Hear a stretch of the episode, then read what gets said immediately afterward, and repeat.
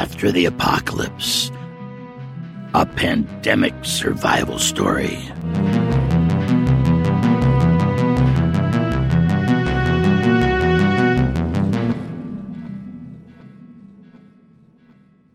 A blood orange sun drops slowly into the smoking landscape of a ruined city. A virus has killed 95% of the population in gruesome, choking deaths.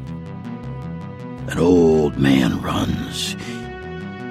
He and a large dog come to a stop amid piles of human corpses that have rotted to mere bags of bones and spreading stains on the pavement.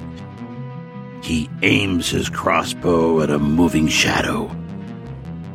A woman joins them. She is strong and angry, looking for retribution. Three survivors in a world of chaos and death. And they are looking for someone. Is their will to live stronger than the forces of chaos and evil that thrive as a new world tries to emerge from the wreckage of the old? After the Apocalypse, a pandemic survival story. Available anywhere podcasts are found.